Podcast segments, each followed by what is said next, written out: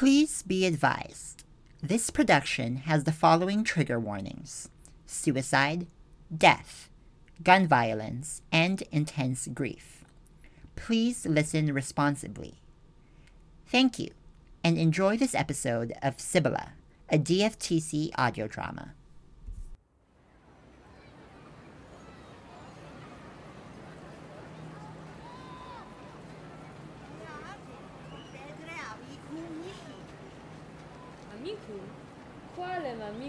Amico Luenis?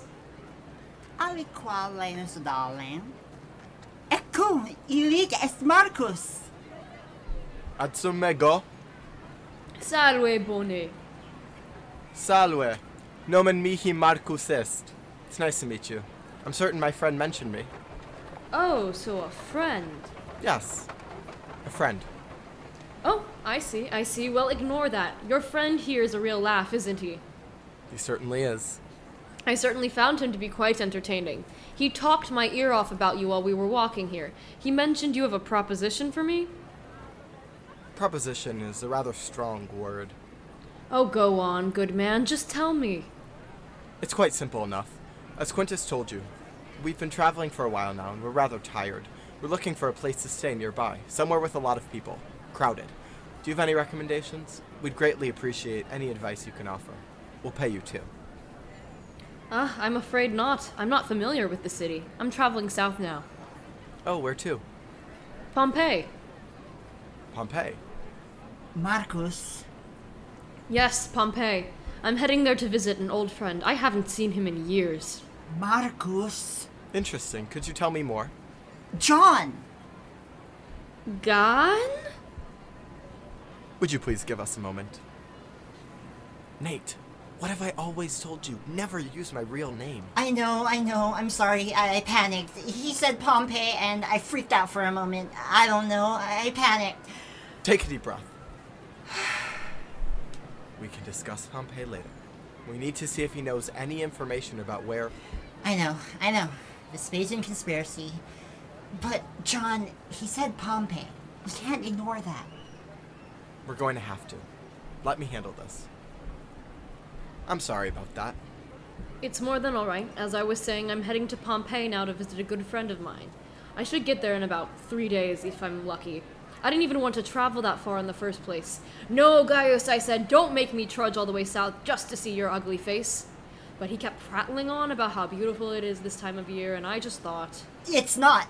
It's ugly this time of year. I've seen it myself. Quintus? it is?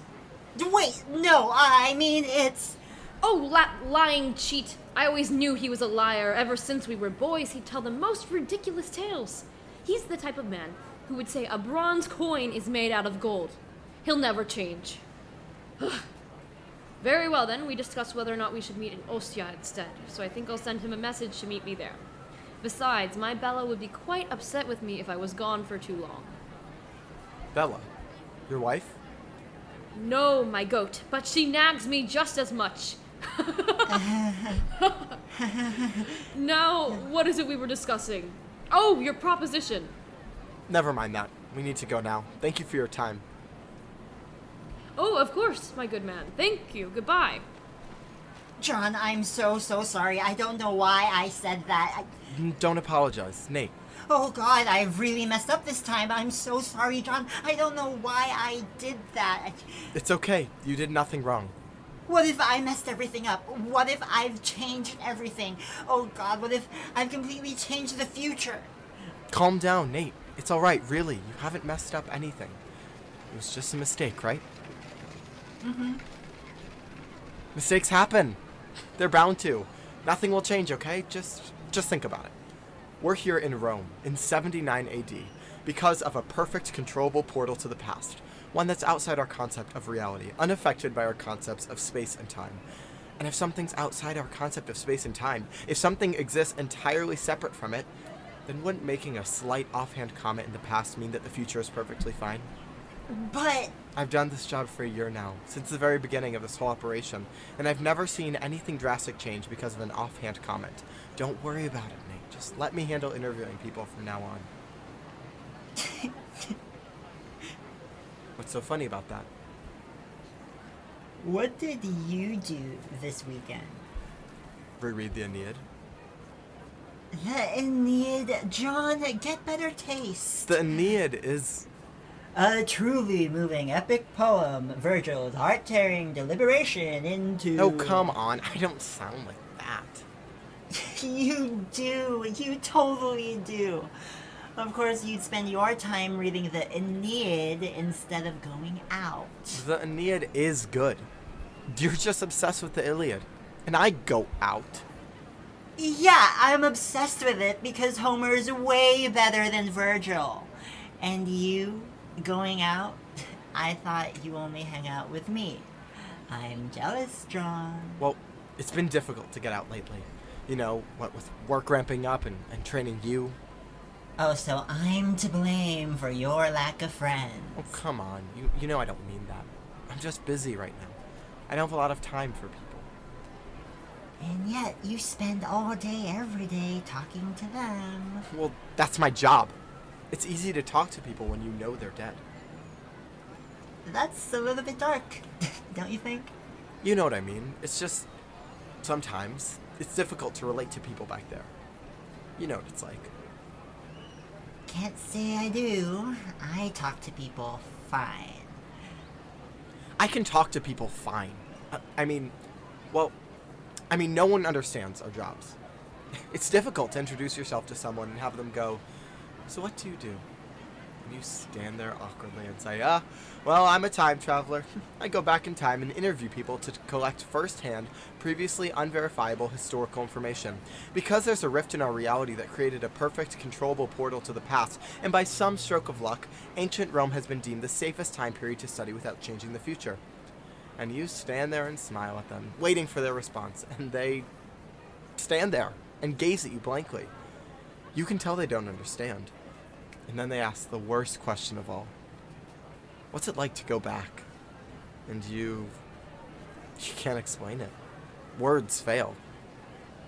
So then you're just two people who don't understand each other, trying to make small talk, but you know and they know that the two of you will never understand each other, no matter what you do. So what's the point in trying to make them? The point is so that you're not alone. You get used to it after a while. Do you? Yes. You know, I was just joking, John. I think you're great at talking to people. I'm sorry for bringing it up. I didn't want to make you uncomfortable. Don't stress about it, Nate. Let's find someone else to ask about the Vespasian conspirators before they bring us back, okay? Okay. I'm sorry still. Nate, it's alright. Don't worry about it. Let's just find someone else. You know what to do? Yes. Find someone, tell them the proposition, bring them here to meet you. I'll See you soon. I'll see you. Oh, and Nate. Don't worry about me. Really. Okay? I'll always worry about you, John. You're my friend.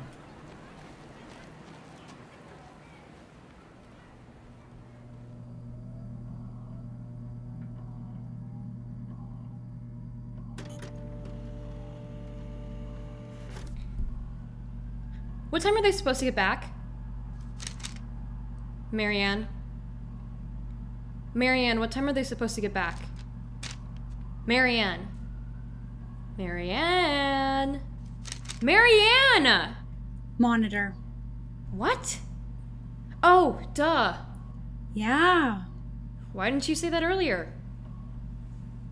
Because every day for the past year at 12:20 exactly, you've asked me, "Marianne, what time do they get back?" And every day I've said 12:30, Chris, and every day you've said, "Oh, duh, I forgot." So one day I went, "Chris, why don't you write a reminder on your monitor?" And you said, "Good idea, Marianne." Then you did it. Yet still, every day for the past three months, save for the weekends when I don't have to see you, you've asked me the same question. So I thought, I'll just ignore her and hope she figures it out. But still, every day for the past week, you've pestered me instead of looking up at your goddamn monitor. So, That's why I didn't say that earlier. Fair enough. Well, here's a question you've never heard before. What should we order for lunch? I'm fine with anything. Pizza? You know me too well. Are they back yet? It's not 12:30 yet, Vic. Can you call them for me? That's not really how it works. Then what's the point? What's the point in anything? So it's official. Got served this morning. That's rough. Oh, hey Jess, what's going on? Vic sent me on a wild goose chase again, a papyrus fragment from 19 BCE that Virgil may or may not have written on. Good God. Are you too busy with Papyrus to discuss pizza plans? Yes, dear. Oh, she called me dear. That means this is serious. Oh, come on. You only call me dear when you're stressed out. Vic has been driving me up the walls lately. She's turned into the most demanding person ever since, well, you know. I'm sorry. But she'll get better. Vic's just like that. Do you need any help? No, I got it. It's my work. I should do it. I just gotta bear it a little longer. Anyway, I gotta go. Are you too busy for a kiss? Now I gotta go. I'll see you, champ. You two are cute. Aren't we? Vic works her way too hard. It's hard work. It shouldn't be so hard that you can't even respond to a pizza request. It's just Vic. She's been crazy lately. Well, no. I mean, yes, that, but I mean, I could never go around chasing lost poetry fragments and reading books upon books upon books. My god, Marianne, you don't even know how many books there are in our apartment. Jess is constantly reading some book about some ancient dude I've never heard of. But she's amazing. She's one of the hardest workers I've ever seen. It's just Vic. She's driving Jess crazy. She's constantly stressed or on the verge of tears. The other night, I had to convince her to go to bed at 4 a.m. But still, I feel bad for Vic. It's a rough situation. I don't. Oh, come on, she didn't deserve it. It doesn't matter what she deserves. She should have done something, but she didn't. It's as simple as that. You have a lot of opinions on this?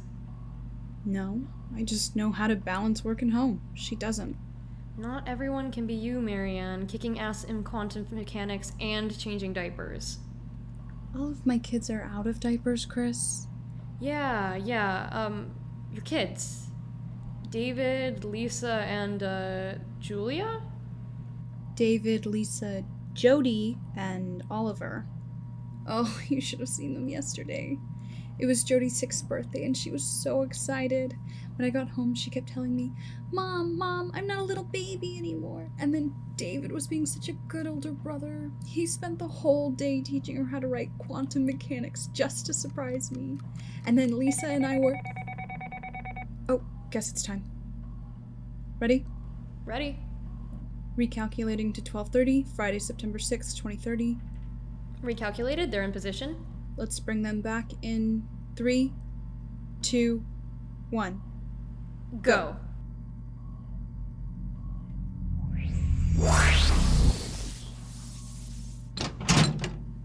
I'm telling you, I held them in my hand.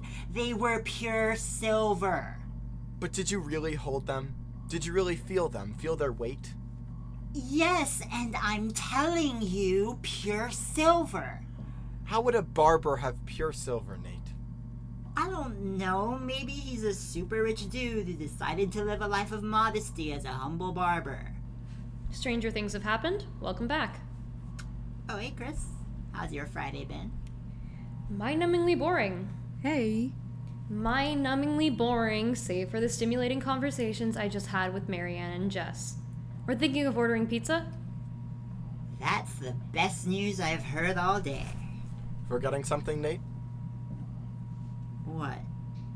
Oh, God, it's Friday. Precisely. Can't Vic wait for us to finish lunch first, at least? John, Nate, great to have you back amongst the living. Jess, go find the research on the. Yes, Vic. All right, gentlemen, if you two would step into my office. And there's my cue to order lunch. Lunch break, Marianne? you read my mind. Wait, Chris, before you go, Yeah, We're still on for Saturday? of course. John, you want to come too? No thanks. I have plans already. Uh, alright. Then, Nate, guess it's just us. Great. I'll meet you, Jess, and Mr. Scraggles there. Mr. Scraggles? Yeah, uh, your dog? Her name is Mrs. Scraggles, Nate. You were there when we got her, remember? Oh, yeah. Mrs. Scraggles. Yes, yeah, um, how could I forget? I'll see you there. Uh, okay. I'm going to go order lunch now. I'll see you. Marianne? Yeah, yeah. All right, you two. Are you ready for our debriefing today? Be sure to tell me everything, leave nothing out. Actually, we're having a bit of disagreement about the coinage we saw today. Could you give us a moment to discuss? Oh, you can just tell me. I'm sure I'm more than capable at figuring it out. It has to do with training. I want to see what Nate thinks first. How have him figure it out, you know? Oh, well then, I'll give you a moment. Come into my office when you're done. Fucking Mrs. Scraggles. Nate, we don't know if Her dog was a boy before we left, and now it's a girl. Nate. God damn it, god damn it, I should have never said that thing about Pompeii. Nate, calm down. Take a deep breath. Let's think about this. I've been doing this job for a year now, right? And I've made plenty of mistakes while time traveling. Plenty of screw ups, mess ups, fuck ups that should have changed everything, but they didn't. But you know what we also mess up frequently? What? Our memory. Think about it, Nate. How many times have you walked into a room and forgotten why you walked there in the first place? More often than I'd like to admit? So don't you think that maybe, just maybe, you simply forgot that Mrs. Scraggles was a girl? But I memorize things constantly. You're fine. You probably just forgot. Go tell Vic about the data. I'll be there soon. Okay. If you say so.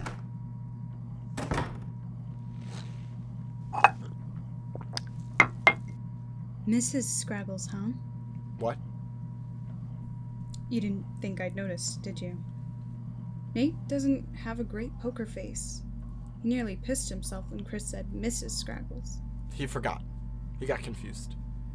See, normally I'd accept that, but Nate was there when Chris adopted Mrs. Scraggles. I don't think he forgot that she was a girl. He misspoke then. Mrs. is very close to Mr. Don't bullshit me, John. He did something, didn't he? No. When you left this morning, Mrs. Scraggles was Mr. Scraggles, right? I don't know. I don't really keep tabs on what dogs Chris and Jess have adopted. Why are you lying to me? Because he made a mistake. It was one mistake, a slip of the tongue, really. He just made an offhand comment about Pompeii. The world didn't end. Let's not dwell on it more. So he made a mistake. But things changed anyway. John, this is very serious. You have to report this. He can't go back again. I'm training him. I make the call about whether or not he stays. With all due respect, you can press your buttons and run your little time machine, but don't ever tell me how to do my job. I'm not going to report this. I mean, Jesus Christ, it's just a dog. John, I'd like to remind you that I have a PhD in quantum physics, since you seem to have forgotten whom you're speaking to. You are a glorified actor with a classics MA whose only job is to collect first hand information and report it back to Vic. If Nate can't do that without messing up, then this job's not for him. If he does it again, I'm going to report it. I don't want this program to get shut down after only one year due to his ineptitude. He's not going to. Make sure of it. You know, some of us have more important things to lose than a dog.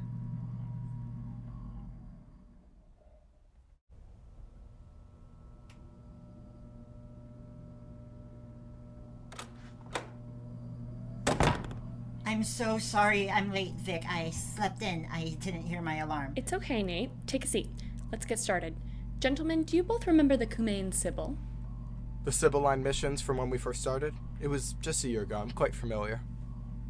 Oh, splendid. I've been thinking about them recently. The missions, I mean. So I decided to look through the Sibylline books we recovered, and I noticed something interesting written in the acrostics. You two do know what acrostics are, right? My acrostic knowledge is limited. Oh, fun. Then I get to explain. So, acrostics are a technique used by poets such as Virgil, in which a writer hides a message in the first line of poetry. For example, in Book 6 of the Aeneid, We get the point, Vic. What do the acrostics have to do with our mission? the point is I saw my name in the acrostics of the Sibylline books Victoria, Victory. She's telling us something, and I believe me specifically. It was done intentionally. You see, the acrostics were in Greek originally, but they didn't mean anything. That is, until I transliterated it into the Latin alphabet. She was using the Greek alphabet, but purposely writing Latin words. Very clever girl. But some of the letters in the Latin alphabet aren't in the Greek alphabet.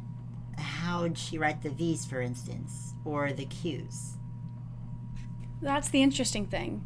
She used epsilon for V's, kappas for Q's, and C's, but when you make that connection, it does come out into distinguishable Latin words. Oh, that's so cool. It could just be a coincidence. Victoria does mean victory as well. It's not. It's not a coincidence. I can feel it. So now we're doing research missions based off of a feeling. Just listen to what we found and you'll understand. The acrostics we have so far say just.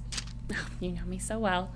Anyway, they say, In Victoria multa rabit mala murmura mixta. Now victory raves much, mixed evil murmurs. Pyrrhus profugiet fusca stygia impus ascia. Unfaithful Pyrrhus flees forth with his dark Stygian axe. Aeneas erator solus, Aeneas the wanderer alone, then it cuts off. I'm not sure what the rest could be. It's very interesting, but again, it could all just be a coincidence. That's true, but nevertheless, the lines beg the questions. Why is Victory rabit, raving, out of her mind, speaking many murmurs? The Latin is ambiguous. Mixta could refer to Victoria or murmura. So, is Victoria mixed or the murmurs? And why would a force as powerful as Victory be reduced to raving? What's the connection between Victoria, Pyrrhus, and Aeneas? The Fall of Troy, obviously. The first two lines appear to be in dactylic hexameter, but I'm unsure about the rest. So then why would Pyrrhus and Aeneas be right after? Are these characters supposed to indicate Aeneas and Pyrrhus, or are they merely symbolic? What is Pyrrhus's dark Stygian axe? What is he running from? The Wanderer. Why is Aeneas alone? If we recover more of the books, perhaps we'll find out what it all means. And maybe I'll be right in my feeling. Then how does this change our mission? Both of you gentlemen are familiar with the Tarquinius Superbus and the Sibylline books, right? I'm sorry, Vic. I've always been more on the Greek side of things. Oh, great. Then I get to explain more. Oh god. So when the Cumaean Sibyl first came t- to the Tarquinius Superbus, he was the last king of Rome, but he didn't know that yet. She offered to sell him nine books of prophecy, which he refused at first, appalled at the high expense. Enraged, she burnt three of them. She then offered him the remaining six for the same price, but he refused once more. Enraged, she burnt another three. Realizing that he was witnessing the destruction of his very future, Tarquinius relented and bought the final three books at the price she originally stated. They were then passed down throughout Roman history only to be consulted during times of great distress by the decemvirs. Thank you for the history lesson, Vic. Learned it in college. But again, how does this change our mission? When she's going to Tarquinius Superbus, you're going to stop her. Tell her you're a wanderer looking to know your future. Ask to see the books. Then memorize the acrostics, bring them back, and we'll translate it. It has to mean something, it just has to. Okay, so we go back, we memorize it, then what? We try to interpret it. We try to see what she was talking about. If it's all a metaphor, then we have new academic findings regarding the Sibylline books. But if I'm right, and it was indeed a prophecy, we'll see if she was right in her predictions. But in the slim chance this prophecy was meant for us now, perhaps we try to stop it, in the present, to see if she was right, to see if prophecy is preventable, or to see if it isn't. But isn't that a. I see what you're saying. I think we should do it, Vic. John, Fantastic! Tomorrow, you two will go to the Sibyl and get those acrostics. I can't wait. Great idea, Vic. I'll disperse dossiers when they get back. Perfect. This is absolutely wonderful. John, Nate, thank you for your time. I'll see you two when you get back later today. Sounds good. see ya, Vic. Where were you this morning? You nearly missed our meeting with Vic. I slept in on accident. You're not one to be late to meetings. I'm worried. Nate, you don't seem well. I'm fine. Something wrong? You seem off. You want to know what's off? You lied to me. What are you talking about? You lied to me. You told me I just forgot. I didn't forget, John. How could I forget something I knew was real? Nate, calm down. It's Mrs. Scraggles. That's why I was late. I keep having these dreams where everything's normal and, and nothing's wrong. Then I wake up and I remember. Fucking Mrs. Scraggles, she, she's getting to me, John. I looked her in the eyes on Saturday and all I could see was Mr. Scraggles. I came to work that morning and I knew he existed. I knew he did. You knew he did. We all knew he did. And then I, I come back four hours later. Four hours later and he he doesn't exist anymore. He's not real. Like someone took an eraser to everyone's memory and went. I'm never going to see him again. I can never, I can never see him again, and no one will ever know.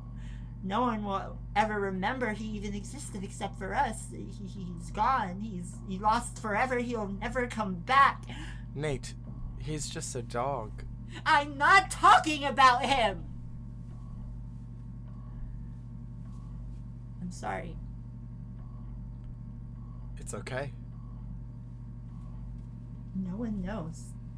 No one knows that that it was like that before. It's unsettling. It's horrible. It shouldn't have happened. Sometimes things that we think are horrible, world ending, in reality aren't as serious as we thought.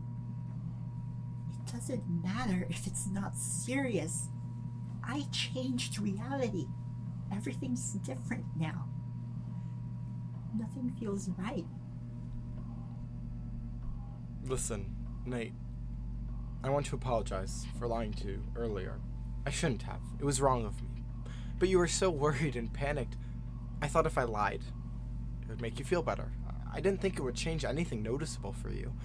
I thought it would just be something subtle, something you wouldn't pick up on. And I'm sorry about that. You knew? You knew things can change? Yes, I did. I shouldn't have lied about it. It's just, when I first started this job, a year ago, I did something very similar. Vic was obsessed with the Aeneid then. She was convinced we could find the opening to the underworld at Cumae. I went there to talk to the Sibyl, see what was going on, but when I got there, I accidentally mentioned that Tarquinius Superbus was dead. I was about a month off. It was a mistake, and I did it. I came back and something changed. Here didn't feel like here anymore. I didn't know what changed, but I could never shake the feeling that there was something very, very wrong. Then I found out my favorite coffee shop never had my go to order on their menu. It, it never existed. Poof, like that. It was gone from everyone's minds. An altered reality. It happens. Happens to the best of us. But it'll be okay, Nate. Things will be weird for a bit, and then everything will go back to normal. It's disorienting and frightening, but you'll survive. I know I did. But how, John? How do you just survive? You try your best, Nate. Listen, if you're still this upset, why don't we just go back and fix what we did? It'll be like it never happened. No, no, no, no. What if it changes everything again? What are you talking about? We're talking about our newest assignment. You're talking about going back. You have a guilty conscience, Nate? What? I know what you did. John, what the hell? I didn't tell her she figured it out. Marianne, I'm so sorry. You have nothing to apologize for. You made a mistake. We all make mistakes. What did I say to you earlier? There's no such thing as a small mistake in a situation like this. You should have been much more cautious. This is what you're training to do. You can't mess things up like this. I know, I know, I, I should just quit. I know. No, Nate, you're not quitting. Marianne, lay off him. No, I won't. This is blatantly unacceptable behavior. He should quit. No, he's not. He's a great agent. I'm not going to let you quit, Nate. John, please stop. Why do you keep protecting him? Because he and I are the same. I've done the exact same thing before. If what happened is so upsetting for both of you, why don't we go back to that shepherd and tell him to go to Pompeii? That it's lovely this time of year. That he'll have the best time of his life there. Then everything can go back to normal and we can forget this ever happened. No, no, no, no. I'm not messing with the past again. It it should stay like that. Let's not make this worse. Marianne, what do you think? Well, you left yesterday. You went to the past, you came back, and reality changed. You're in the wrong reality now. We have similar memories because not too much has been altered, so essentially, if you go back to the exact day and do the exact same things without talking to the shepherd, it's likely things will go back to the way it was. There's no guarantee you'll end up in the original timeline, but it will be much closer to what you knew. We'll go back home. Yeah, Nate. We'll reverse what we did. It'll be like it never happened. Are you sure? I've never been more sure of anything. Okay. Okay. Okay. Let's do it. When? It'll have to be after hours. Tonight, 7. We'll wait for Vic to leave. We'll gear up and track down that shepherd again. John, I'm helping you on this because I want to make things right. I won't do this again. Do not take advantage of my generosity. Marianne, thank you so much. Don't thank me for fixing your mistake. I shouldn't have to. This never should have happened. What did you mean earlier? What? You said we were the same. I mean, I see a lot of myself in you. I think we're very similar people, Nate. You remind me of myself when I was your age. Because you said it like Like what? like you wanted me to be you. It was in the heat of the moment. It didn't mean anything. Listen, I respect you, Nate. I just want what's best for you. And you think us going back to fix what we did is best? Yes, I do. I'm trusting you, John. I want you to trust me. We can go back. We can change it. We can put everything back to normal. It'll be fine. You'll see. All right. I'm trusting you. I believe you. Good. Let's get ready.